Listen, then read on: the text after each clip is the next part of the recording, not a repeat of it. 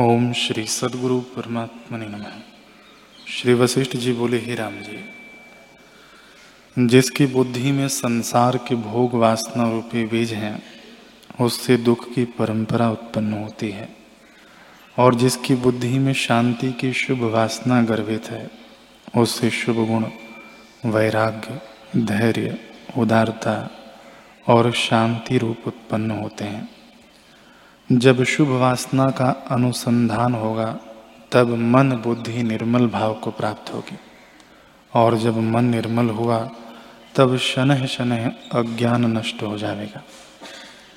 हे राम जी, जब सत्संग और सतशास्त्र के अभ्यास द्वारा शुभ गुण उदय होते हैं, तब महा आनंद का कारण शीतल, शांत रूप प्रकट होता है। जैसे पूर्णमासी के चंद्रमा की कांति आनंददायक शीतलता फैलाती है, तैसे ही सत्संग रूपी वृक्ष का फल प्राप्त होता है।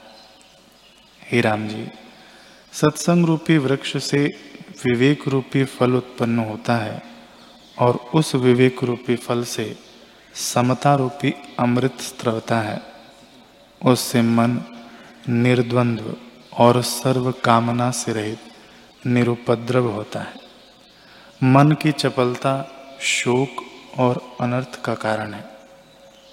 मन के अचल हुए सब शांत हो जाता है।